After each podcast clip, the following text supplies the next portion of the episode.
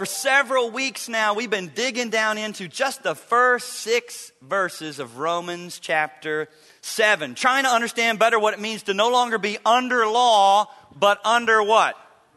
Grace. Big difference. But all kinds of confusion out there, certainly in the world, but in the church, among Christians. It is muddy, it is fuzzy on what does this mean? What is the difference? What does that look like? And What's the huge danger of getting sucked back over here because you could? Your flesh still has a comfort level of this over here. It seems more manageable, it seems more attractive, it seems more doable. And Paul is telling us don't do it. Don't do it. In fact, resist, be intentional, be purposeful. Watch out for this because it's a trap, it's a pit, and it'll massively, massively mess you up.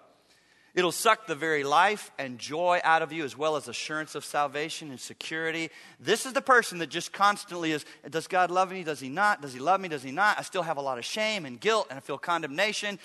And they say they know Jesus. And they say they've been born again and saved. When you stay over here under the law, it breeds those kind of thoughts and feelings. When you don't understand well enough or clearly enough what it means to be under grace. And so that's why Paul's taking us here now in these verses. In his book, What's So Amazing About Grace, Philip Yancey says this I have written about legalism partly because of my own bruising encounters with it, and partly because I believe it represents such a powerful temptation to the church. See, legalism is a powerful temptation to the church. It just, everything seems more manageable. Just make a list, codify it, give people regulations, tell people exactly how to wear their hair, tell them exactly how to dress and how long the skirt should be, tell them exactly what, what beverages they should drink and not drink, tell them exactly what rating movie they should see. Is it just PG or just G? Or should we not go at all because some of that money goes to Hollywood and they make bad movies, so you shouldn't see any movie at all? Or maybe PG or PG 13 or even R when there's some redeeming value in it and there's some themes, some redemption themes in it, even though it's R. They get in bed and they have sex or they just take off their tops. I mean, how are we going to, right? After a while, it's madness. But that's where some Christians live. And some of you grew up in some of that, those settings where the focus was so much on the list of do's and don'ts. Now, do not hear what I'm not saying. Go watch anything to the glory of God. Did I say that? No. That was weak. No. no. But you know what you did just hear? You'll find Christians that make different decisions on that. You're going to see somebody that's not doing what you're doing. And you're going to think, they're going to burn in hell. That's legalism. Hello. Everybody will not have the same convictions or the same standards in every area that you do. And the danger is when a church or a group of leaders begins to codify and say, this is it. And we'll tell. Now, there's some simplicity to that because then it's like, all right, everyone just knows what to do. Guess what was just squelched and choked out? The Holy Spirit that God gave you. You got the Spirit of God living inside of you to lead you and guide you, not codified rules and regulations pressing on the outside in. He says, there's a powerful temptation to the church. Legalism stands like a stripper on the sidelines of faith, seducing us toward an easier way. It looks easier, it looks more manageable, it looks more clear. It teases, promising some of the benefits of faith but unable to deliver what matters most. As Paul wrote to the legalists of his day, for the kingdom of God is not a matter of eating and drinking. What he's referring to is they argued a lot over, well, should we eat this or not? This was offered to an idol as a sacrifice, and now it's cheap meat being sold in the marketplace. It's reduced because it sat in front of an idol for a day. You can get it half off. And so some Christians are saying, woo, cook out, bring over the friends. Our small group is buying that meat and cooking out because an idol's nothing. We worship the one true living God. There were other Christians like, What? Have you lost your mind? It's been offered to an idol. How can you do that? That's wrong. They're fighting over food and drink and what holy day is a holy day and what day is not. Some treat every day the same, others are treating different days special. So they had their whole mess of illegalism too. And he's like, It's not about eating and drinking. He says, It's righteousness, peace, and joy in the Holy Spirit. And we're going to come back to that. You're going to hear that word, Holy Spirit, a lot in this message. We got on it last week. You're going to hear it again this week. It's the Holy Spirit, it's the Holy Spirit, it's the Holy Spirit, person of Christ living in us. So in Romans chapters 5, 6, and 7, Paul wants us to wake up to grace. and to not slip back into the seduction of the stripper legalist standing on the sidelines, calling to you, teasing, and it looks good, but it's a trap. It's a trap, it's a trap, it's a trap. It does not lead to a fruitful, holy, passionate, joyful, confident Christian life. It's a trap. Paul says both sin and the law have ruled you long enough. So in Romans chapter 6, he's driven home to us that you're, you're no longer under the power of sin. It doesn't own you. Do we still sin? Yes. Do we have to? Not if you're a believer. The resurrected Christ lives in you. You've got a power now you never had before that's more than just your own. So sin doesn't have to rule you, but in Romans 7, he's saying the law doesn't rule you anymore. That's not how we get godly living done. That's not the path that leads to godly living. Remember, the law was our tutor to lead us to who? And stay with Christ. Stay with Christ. Don't go back. That's why Paul said in the great resurrection chapter, you know, the chapter that, if you know your Bible at all or church at all, you'd say, all right, what is the chapter that it just explains the resurrection more than it? 1 Corinthians 15. Resurrection chapter, all about the resurrection. And Paul says in the great resurrection chapter, he says, Death has been swallowed up in victory. Oh, death, where's your victory? Oh, death, where's your sting? The sting of death is sin, and the power of sin is the law.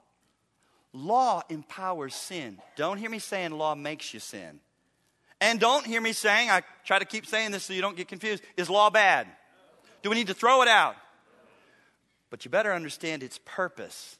Its purpose. Its purpose. He says the power of sin is the law. Why? Because sin doesn't even look very sinful in your life until you have the law that shows you how, how sinful you are. And you're like, whoa, whoa, I'm a worse sinner than I ever thought. How would I come to that conclusion? Only because of the law. Because without the law, we tend to think, I'm pretty good, and we make our own standard, which usually is comparing ourselves to somebody else that's behind us, and we're a little ahead. And we say, I'm so glad I'm not like them. Law comes in and stirs it up. So the power of sin is the law. Then he says, But thanks be to God who gives us the victory through our Lord Jesus Christ. Don't be seduced back to the stripper on the sideline of legalism. But now that leaves us as Christians with a big question, doesn't it? Okay, then what is the role of law? What is the place of law? And does it even matter? Now, hopefully, this is the third message in Romans 7 1 to 6. Surely you would not be so thoughtless or clueless to say, it doesn't matter. I've been trying to tell you it matters. It really matters. What you do with this and how you think and how you understand this will largely determine your level of joy and your power and your confidence and your endurance. That person is still over here under the law, examining themselves and combing over their life meticulously, constantly as a Christian, and in some kind of merit system, thinking, Have I read my Bible long enough? Did I pray long enough? Did I witness enough? Have I been in a small group? Am I hosting a small group? And am I serving? Do I want you in a small group? That was weak. Yes. Do I want you to serve? Do I want you to read your Bible? Do I want you to pray? Yes. Do I want to tell other people about Jesus? Yes. But does any of that determine your relationship with a holy God and decide whether He loves you or loves you not on any given day? No. Louder. No. no. No, that's the mistake that some Christians make. They're caught over here, and it's this merit system now that's chewing them up. Paul wants us to, to, to get this clear. Because if you misunderstand the role of law in your life now, you'll be creeping instead of leaping. You're just low, you're just down all the time. I talked about this. I gave you a verse last week, Malachi 4 2, to the 50 people that were here. Malachi 4 2, that says, When the Sun of Righteousness rises with healing in his wings, you will be released and you will leap like calves released from the stall. That's the picture he gives. We don't have enough Christians leaping like calves released from the stall in springtime. We got Christians that are just creeping through life. They look like Clint Eastwood, furrowed browed, very constipated. I'm in a lot of pain. This is unpleasant. That's how Christians look so often. And that's how you'll look when you're over here taking the law and trying to do with it what God did not design it to do. It's calves released from the stall. Now, does that mean these calves just leap into gross sin and go anywhere they want, do whatever they want to the glory of God? No. but you've got a pep in your step. You've got a joy. You've got a freedom. You've got a hope. You've got no condemnation. You know you're adopted and it's based on Jesus and his relationship to the Father and what he's done for you. It causes you to want to please God. Calves released from the stall. We got too many Christians that are just creeping instead of leaping. And it's this misunderstanding of the law very often that's bringing that about because joy will evaporate, assurance will evaporate. See, think about this. If you stay over here and you're still caught up obsessing over holding on to law as the main way you're going to try to grow as a Christian now, you will on a regular basis be more aware of your sin than you are your Savior and your acceptance in Him. Should I ever get over the fact that I'm a sinner? No. But should that be front and center on the front burner of my life that I'm just constantly, most acutely obsessing over and aware of how big a sinner I am, how big a sinner I am, how big a sinner I am? No. How great a Savior I have. How great a Savior I have. How great a Savior I have. Now, I got to start with sinner or I won't be excited about Savior. But you don't just stay here wallowing, wallowing, wallowing, wallowing, wallowing. Get it and look to your Savior and rejoice, rejoice, rejoice, rejoice. Two very different ways of living. Two very, very different ways of living. So let's, re- let's review our simple definition of legalism I gave you three weeks ago from C.J. Mahaney. So we'll know what we're talking about. Legalism is seeking to achieve forgiveness from God and acceptance by God through obedience to God. Now, this is tricky. You want to be careful. Should we obey? Oh, yeah. But notice what he's saying legalism is seeking to achieve forgiveness. I'm not sure that I am forgiven, but I'm going to get it by these things I do. I'm going to obey so well, oh, I think he forgives me. Eh. You got that's all messed up, and you will be messed up. Legalism is seeking to achieve forgiveness from God and acceptance by God through obedience to God. My forgiveness from God and my acceptance by God is based on my faith in Jesus Christ and what He did. And that every day the Father, when He looks at me, if you're a Christian and you know Christ and your faith is Christ, He sees Jesus. He sees Jesus. He sees Jesus. And the righteousness of Jesus and the perfect life of Jesus has been applied to your account. When God sees you, He doesn't see an empty account. Hallelujah, my sins have been wiped out. It's better than that. My sins are wiped out, and the righteousness of Christ is in my account as if it were mine. Someone say hallelujah. hallelujah. That's what Christianity is about. That's the heart and soul of Christianity. That's why he says in 2 Corinthians 5 21, for our sakes, He, God the Father, made Him, God the Son, to be sin for us, that we might become the righteousness of God in Him. You hear any mention of the law there? No, the law doesn't get that done. The law doesn't create that. The law can't do that. But the law can show you your need and bring you to a Savior. And when He does, stay there, stay there, stay there. But now let's stop and get a little definition of law, because we're using this word a lot. Law. Let me, let me, and this is not in your notes, but you might want to jot this down. Whenever you're reading your Bible and you see the word law, you think, well, what is he talking about? There's three different ways that that might, might be something might be referring to. Three different things. Sometimes when you see the word law, it is referring to the first five books of the Bible that was called the Torah collectively. Genesis, Exodus, Leviticus, Numbers, Deuteronomy. First five books of the Bible often was called the law. For example, in Matthew 22, when the religious leaders pressed Jesus said, just boil it down and give us the biggest commandment. What's the biggest commandment? Bottom line it, Jesus. He said, all right. Love the Lord your God with all your heart, strength, and soul and mind. That's the first. And love your neighbors yourself. The second is like unto it. And then he says, on these hangs all the law and the prophets, or depends all the law and the prophets. When he used that, that shorthand phrase, law and prophets, he's talking about the whole Old Testament. He's saying, on these, the whole, everything God wants us to do could be accomplished if you fulfilled those two commands. So when he refers to law and prophets, he's talking about the first five books and the rest of the Old Testament. Secondly, sometimes when the law is being referred to, it's just a, a euphemism or a synonym for the Bible. Like when the psalmist says, I love your law, O God. It doesn't mean he just sits and looks at the commandments. I love your law. I love your word. Thirdly, sometimes when you see the word law, it is referring to the actual Ten Commandments in Exodus 20 and the covenant, the covenant around which that is built. All right? That is how Paul is using this word law as he says it. So I don't want you to make the mistake of thinking, oh, I got to get out from under reading God's word and, and having God as my authority, and his word is my authority, and I'm over here and I'm just free. No, he wants you out from under that system of the law, the Ten Commandments being what you just keep looking at as far as a way to grow. You come over here and you're under grace, but do I need the Bible under grace? Oh my goodness, yes. Do I need to read my Bible under grace? Oh, you better, because we're going to talk about walking in the Spirit. But when you walk in the Spirit, how are you going to know what the Spirit wants you to do? It's not, well, God told me to marry you. That freaks girls out, by the way, guys. Just don't do that. That doesn't help. That whole heavy handed authority thing, not only do I want you, but God told me, it doesn't work. She runs. So, you know, it's just, it's just wildness. It's just a wild, wild west over here when it's just, I just walk in the Spirit, baby.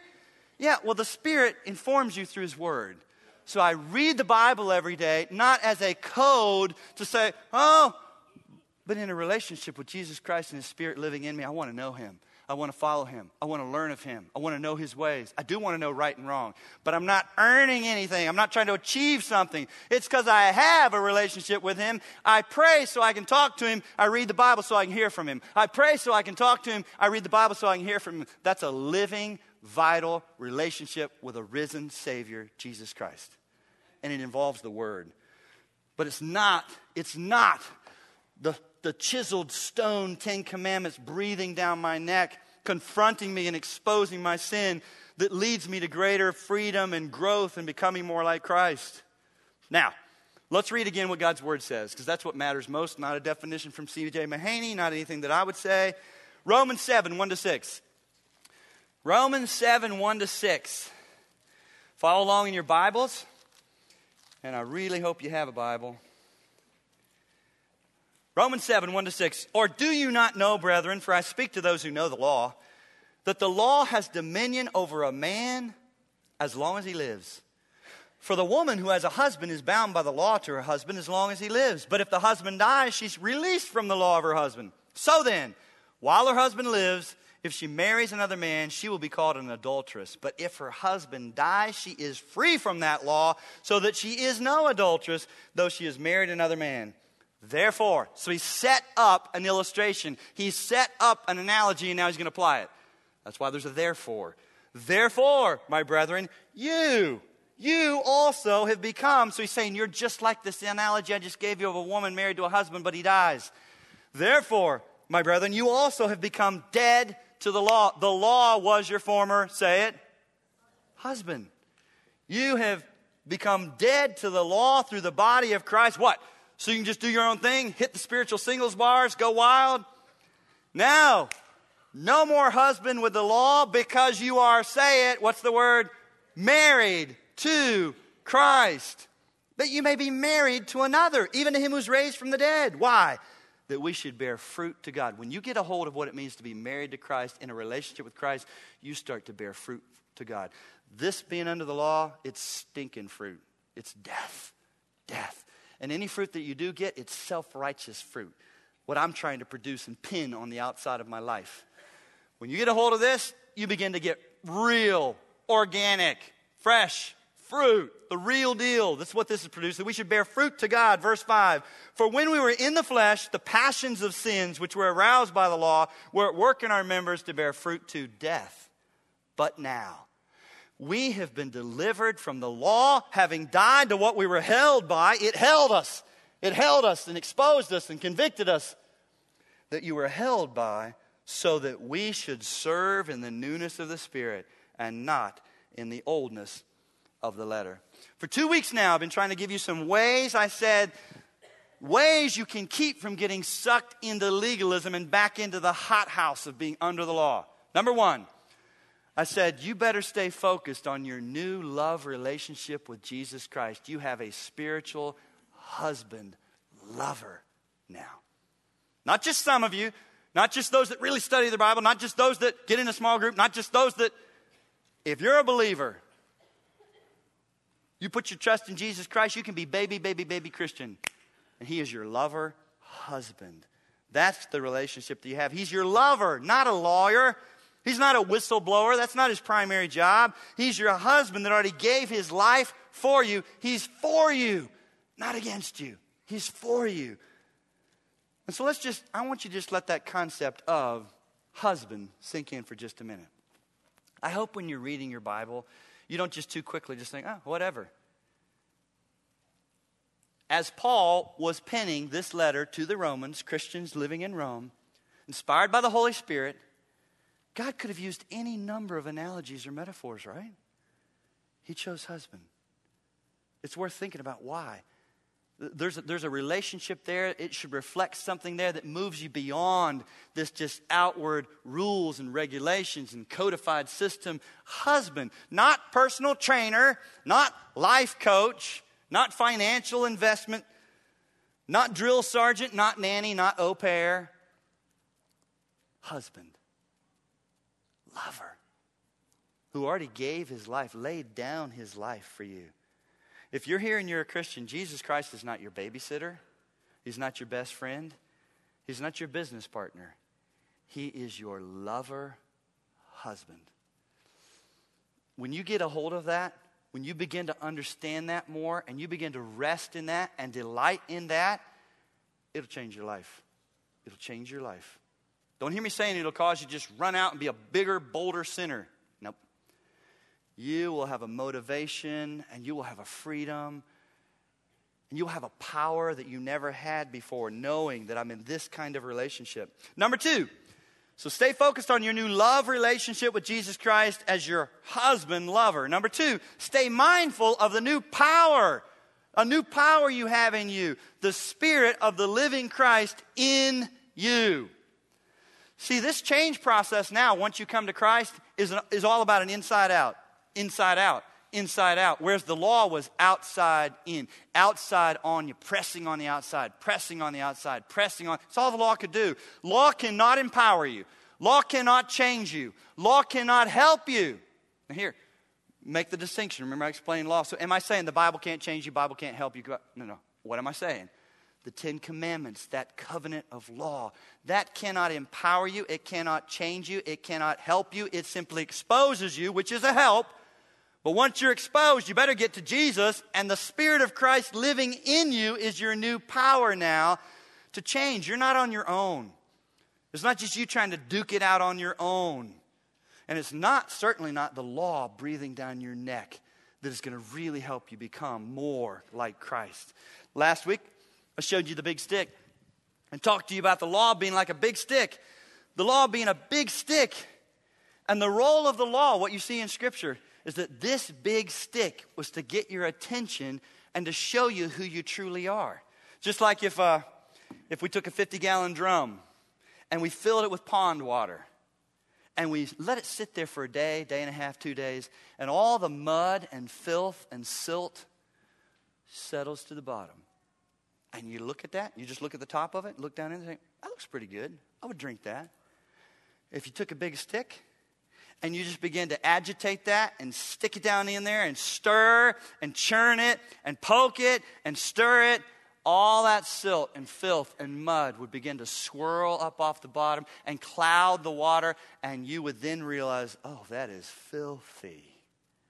That's what the law does in our lives. It's good. We need it. Should we throw out the law? No. But once you see your need and your true condition, the law helps you do that. You don't stay with the big stick as a way of growing and becoming more like Christ. You get to Christ, and the same Jesus who saves you now lives in you and will empower you and help you. This is condemnation. This is guilt. This is shame. This will keep you over here just combing over your life constantly. If you continue to focus on the law, you will, you will live continually with a greater awareness of your sin than your Savior and your condemnation and your guilt. He encourages us to put down the big stick of the law and to keep in step with the Spirit and to follow the Spirit and to walk with the Spirit and to be led by the Spirit. When we get to Romans chapter 8, you're going to see Spirit uh, all over that chapter. Spirit, Spirit, Spirit, Spirit. If by the Spirit, the Spirit, Spirit, Spirit, Spirit, not the law. And some of you have talked to me about and said, Hey, I've read the book of Galatians while you've been doing this. That was a great decision. If you get over to the book of Galatians, you'll see that whole book is a commentary on these verses of Romans 7 1 to 6, giving greater understanding about what's it mean to be law versus grace, law versus grace, and what's the role of the Spirit. But go over there and look at just Galatians 5 with me. Galatians chapter 5, and I'll show you what I'm talking about. In Galatians 5, Paul shows us how a Christian is to fight sin and follow Christ. How do you fight sin and follow Christ? How do you fight sin and follow Christ? Is it the law? Do I just keep picking up the law? Do I carry the big stick of the law? Galatians chapter 5, beginning of verse 16. I say then, walk in the what? Spirit. And you shall not fulfill the lust of the flesh. For the flesh lusts after the, against the spirit, and the spirit against the flesh, and these are contrary to one another, so that you do not do the things you wish. But if you are led by the Spirit, you are not under the law.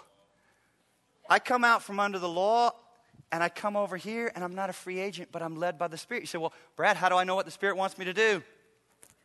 I read this but I don't read it as a legal system. I don't just sit and look at the Ten Commandments every day. I don't just, I don't beat myself up over here. I read this and I spend time reading my Bible every day to hear from my Savior, to, to see His life, to learn more of His Father and how I'm supposed to live, to, to read letters that were already written to Christians that were struggling in a number of areas, whether it's relationship, marriage, parenting, finances, jobs, pride, depression, anger. It's all in here.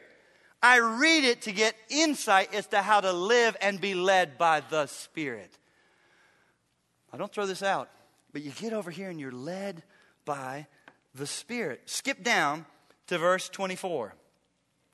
And those who are Christ have crucified the flesh with its passions and desires. If we live in the Spirit, let us also walk in the Spirit. One of my favorite verses regarding the Holy Spirit is right there. Because in the Greek, literally, it says, keep in step with the Spirit. I want to be keeping in step with the Spirit. Listen to the Spirit. And Spirit leads me by His Word largely. And then as I go into my day and, and, I'm, and I'm prompted, I'm led by the Spirit. It, it's, it's alive. There's a real person to me. It's not a code, it's not a system. Let me give you an example. Just on Friday, I love it when this happens. And I don't want you to hear spooky, ooh, this just happens all the time that I ask God what shirt to wear, where to eat out. Just, uh, you know, I make a lot of decisions, I just make them. I hope I'm filled with the Spirit as I make them. But there are times He's real, He's alive. I, I dropped my daughter off. I took her at middle school, 7.30. I went to the gym like I usually do. Friday's supposed to be my day off. Go to the gym. I'm in the gym. And as I'm leaving, it's like 8.30 or so. I'm thinking, oh, it looks like it's going to be a sunny day. My, my car is covered in salt and grossness from all the weather. I'm going to go wash my car. It's like the Holy Spirit said, don't, don't do that. Go home go home right now because he popped into my mind that we had a, a fellow coming to the house that I've prayed for for 18 years to work on something at the home. He repaired something for us the first year we moved in, and I wrote him in my prayer journal. I have prayed for that man for 18 years. And he was at the house. It was like, go home and catch him and see if you can share the gospel with him. I'm like, all right. Now, there's times that happens, I want you to know, and I'm wrong. It was just me. It was just indigestion. I don't know. You know? I thought, but you know what? I want to be obedient, right?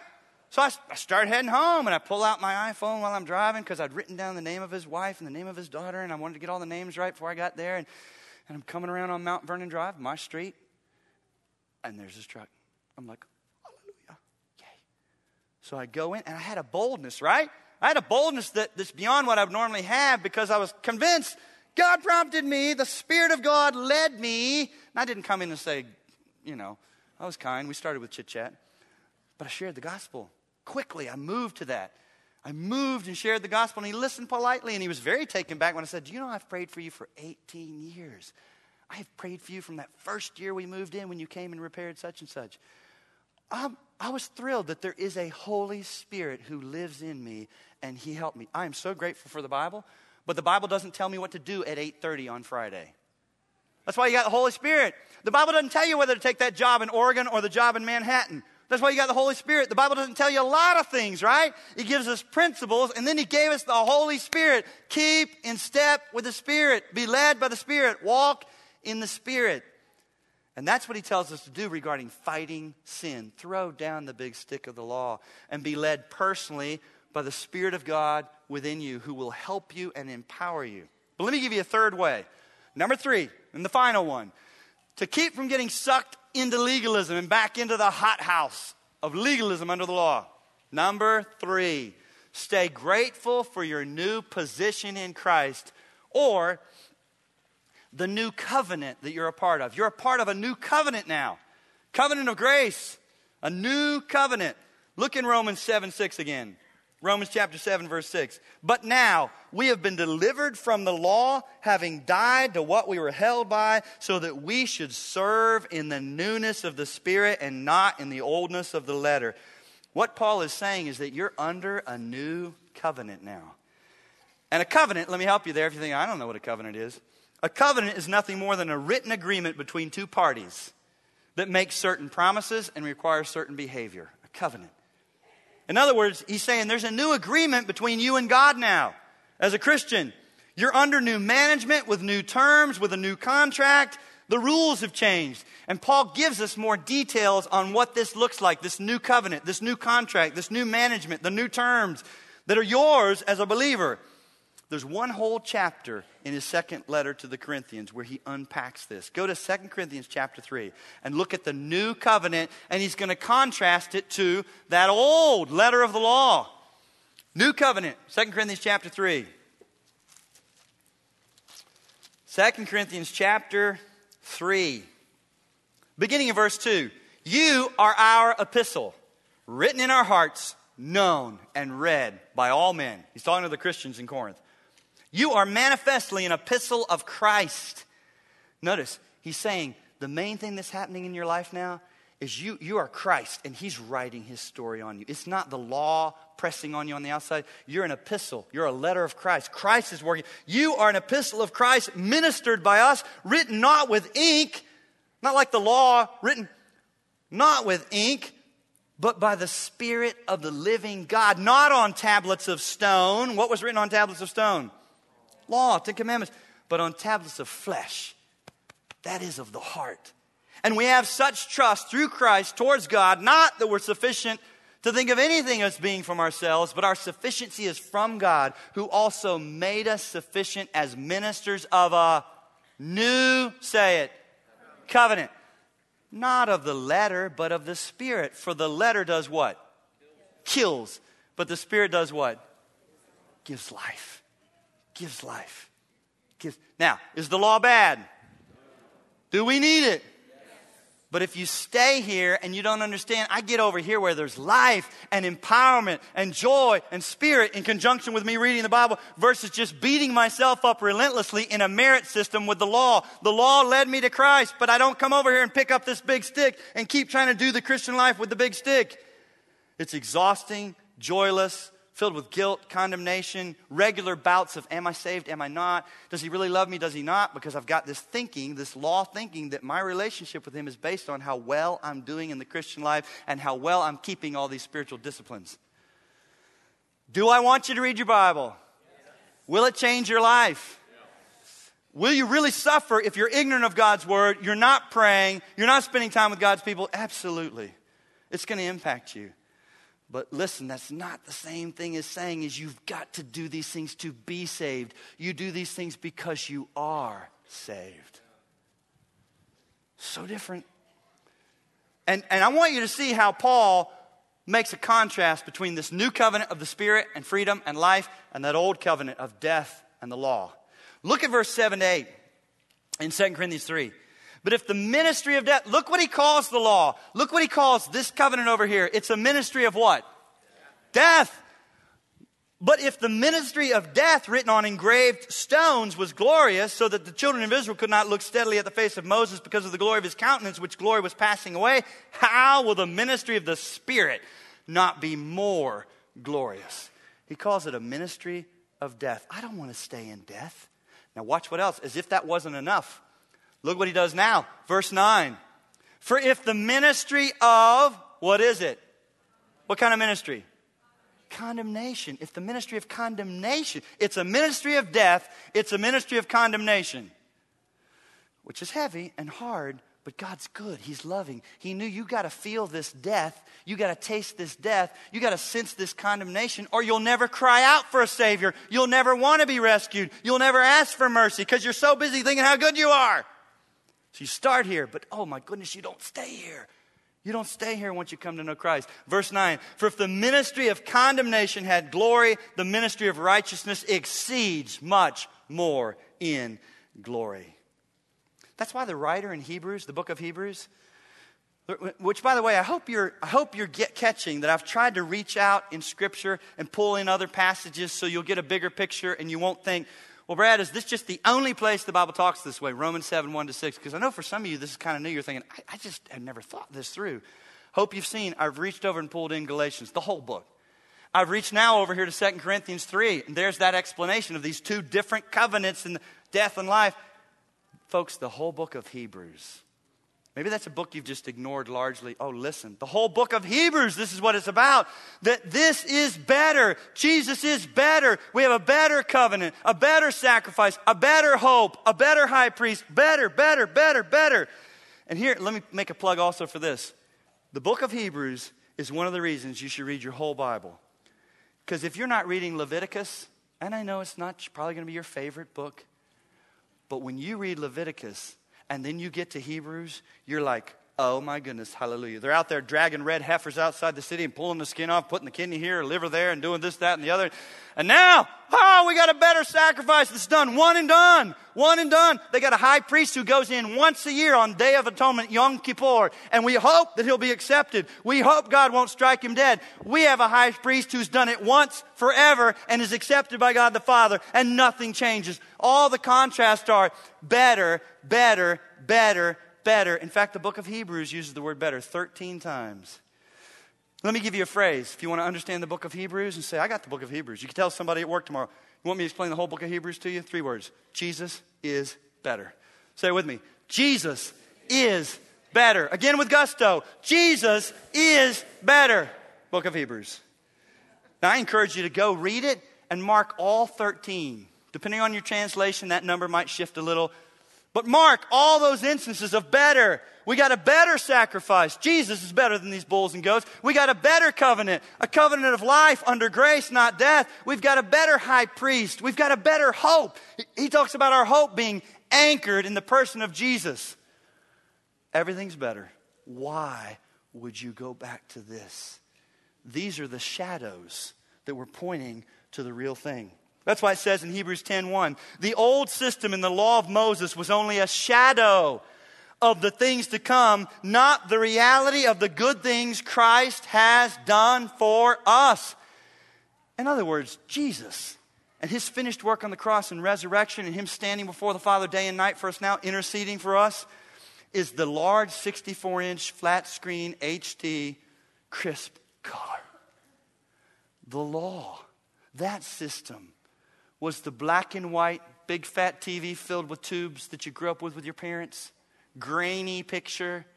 Why would you go from this back to this? It says these are the shadows that were pointing to this. Now that you got this, now that this has arrived, stay with this. Learn more of this. Drink in this. Delight in this. Don't go back to that old system. Jesus is better better. See, here's what you're really doing. If you if you pick up the big stick of the law again, you go back to that. You step back into the shadows. You listen to that siren cry of the, of the stripper on the sidelines of faith, legalism saying, Come on, come on, come on. This is easier. This is manageable. This is doable. You'll like this. If you step back into the shadows and are led back to that, in, a, in essence, get this. It would be like, and you know Christ. You've been born again. You've been set free. He lives in you. Spirit of the living Christ in you. In a sense, it'd be like saying, I want to show my wife that I really, really love her. So I'm going to do some really nice things for my ex wife.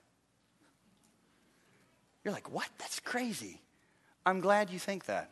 Because that's exact, those are the exact words that Paul uses. Because remember, I don't think I'm being unfair here or stretching it. He, he's bringing the analogy that law is your ex what? Husband because you're married to Christ now. If you go back to that ex and try to please that ex to show your love for Christ, you're all messed up.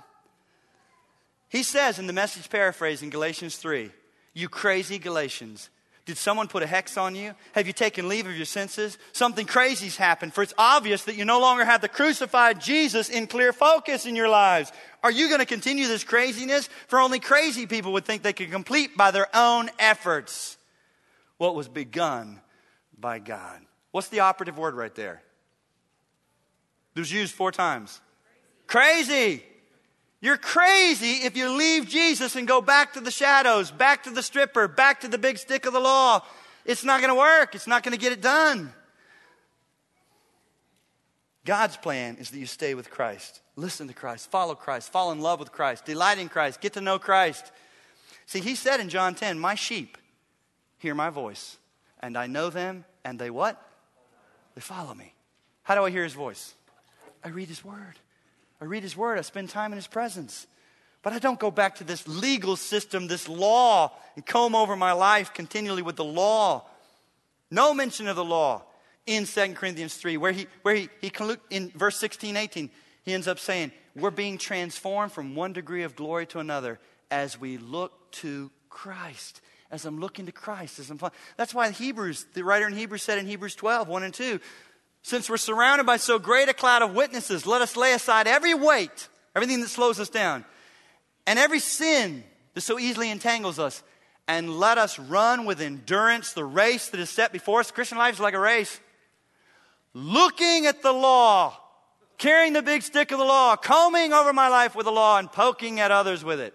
Now, fixing my eyes on, say it. Say it again. Jesus, the author and finisher of our faith. It's Jesus, Jesus, Jesus, Jesus. And that's what we're going to see when we get to the end of Romans, where Paul just begins to gush on and on. It's one of the greatest chapters in all the Bible, Romans chapter 8. On and on about the love of Christ for us now. Where in Romans 8, 31 to 39, Paul just launches into what there's places like this in his writings where it's really almost like a doxology, where he is just praising God. And I picture him with hands lifted, because most of his most of his letters he dictated to someone else's writing, so he could lift his hands. This is one of those places where Paul is just swept up and says, What then shall we say to these things? If God is for us, who can be against us? He who did not spare his own son, but delivered him up for Saul, how shall he not also with him freely give us all things. Who shall bring a charge against God's elect? It is God who justifies. Who is he who condemns? It is Christ who died and furthermore is also risen, who's even at the right hand of God and makes intercession for us. Who shall separate us from the love of Christ? He's moved as he thinks about his relationship with Christ, who is for us now. For us. Shall tribulation or distress or persecution or famine or nakedness or peril or sword, as it is written, we're killed all day long. We are counted as sheep for the slaughter. Yet, in all these things, we are more than conquerors through him who loved us. For I am persuaded that neither death, nor life, nor angels, nor principalities, nor powers, nor things present, nor things to come, nor height, nor depth, nor any other thing shall be able to separate us from the love of God which is in Christ Jesus our Lord. That's Christianity.